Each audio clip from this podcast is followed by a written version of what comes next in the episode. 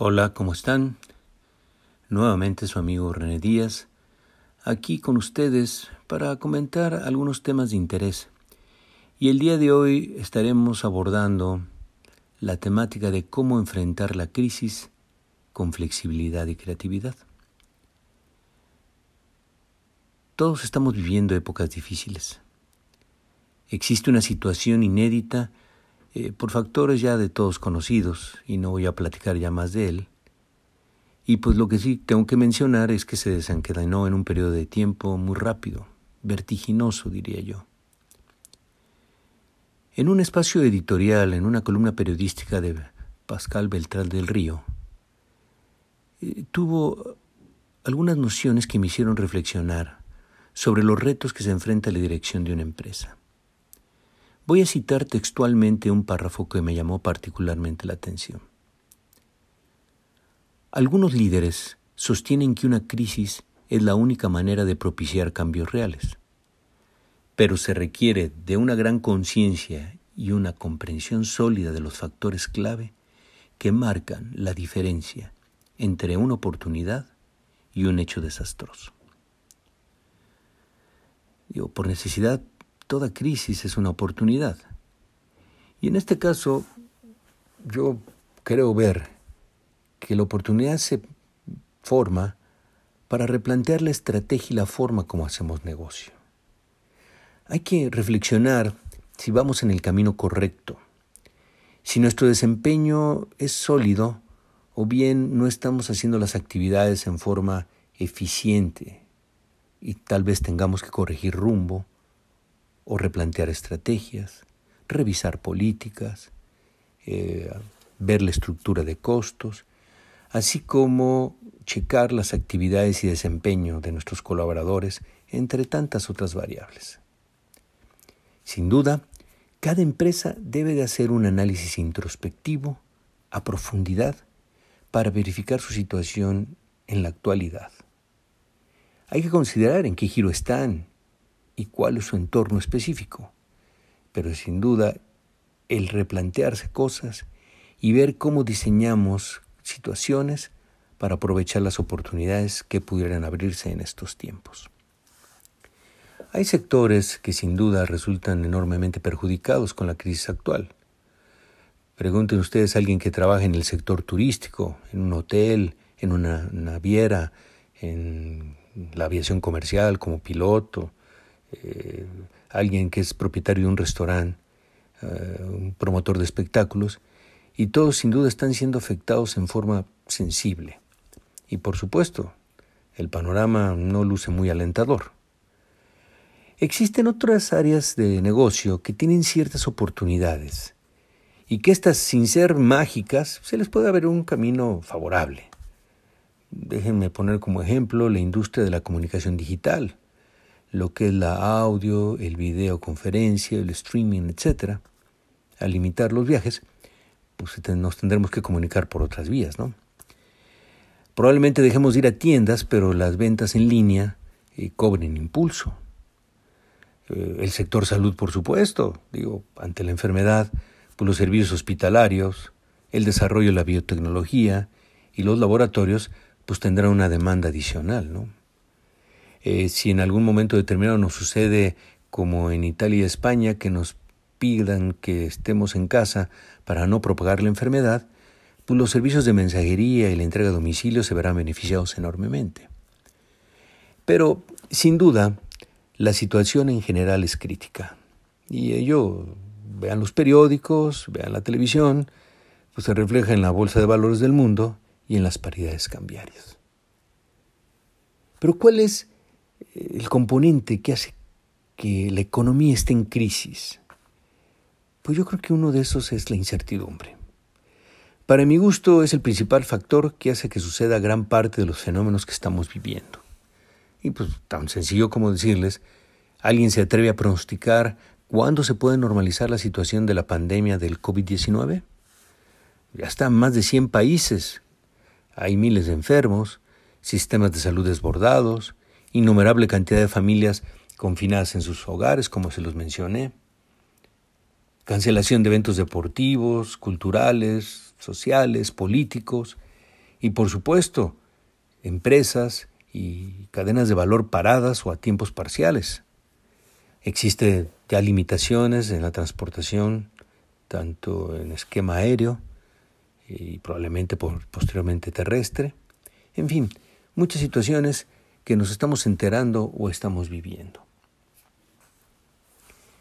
¿Qué antídoto puede desarrollar el directivo de una organización o un emprendedor, un profesional, ante este gran mal llamado incertidumbre? Una opción viable, en mi gusto, es crear escenarios de certidumbre y en base a los mismos desarrollar planes de acción en sus empresas basados sobre todo en dos factores que son importantes, la creatividad y la flexibilidad. Primero déjenme explicarles un poquito qué debemos de entender por escenario de certidumbre. Usamos este término para definir la posibilidad de visionar diversas situaciones futuras y que sean viables, ¿sí? que sean posibles. Y estas situaciones futuras deberán de plantearse en todos los escenarios que pudieran haber, tanto los pesimistas, los normales o probables, y los pesimistas. Y a cada posibilidad, a cada situación futura, comenzar a ver qué opciones tenemos, qué programas de acción podemos tomar, qué esquemas o qué estrategias podemos desarrollar o diseñar para que podamos contemplar un distinto panorama.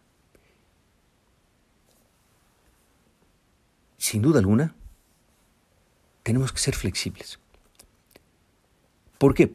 Porque para poder corregir el rumbo se requiere flexibilidad. Tenemos que poder brincar de un escenario a otro porque probablemente el mundo no nos esté dando nada más un solo factor que analizar. Y para ser flexibles y para poder tener este contexto debemos de tomar providencias, realizar diseños de operación y ejecución y sobre todo ver cómo tomamos nuestras decisiones en forma rápida, eficaz y oportuna. Porque todo eso va a impactar a la organización.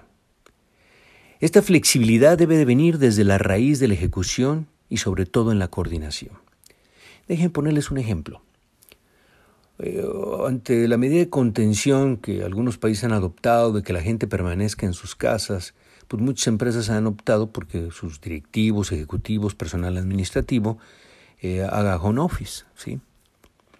Desde el punto de vista tecnológico, pues es viable implementarlo en pocas horas, ¿no? Pero no nomás es implementarlo, conectarte y ya. Debe tener soportes, debe tener fundamentos, debe haber definiciones previas, debe haber diseños que se den a detalles. Por ejemplo, cómo desarrollar la tarea eficientemente a distancia, cómo medir y controlar lo ejecutado, cómo comunicarse, en qué horas, qué tipo de interrelación estamos, qué tipo de documentación virtual nos tenemos que mandar. En fin, hay un sinnúmero de variables que hay que comunicar, que hay que analizar y que entre todos hay que definir. Pero esto sí, a una velocidad impresionante, porque las medidas que vayamos a tomar es muy probable que las tengamos que implementar en pocos días. Sin duda, hay que ser creativos y encontrar soluciones distintas a los problemas que se nos están presentando y se nos vayan a presentar en lo futuro. Pero esta creatividad, amigo ejecutivo, directivo o emprendedor, no debe ser tuya nada más. Debe ser colectiva. Hay que involucrar a toda la organización. Y déjenme decirles por qué. Primero, con ello veremos que no existan disparidades en el esquema estratégico, que todos hablemos el mismo idioma. Y segundo, que todos vayamos en un mismo sentido, hacia una misma directriz y guiados hacia una visión.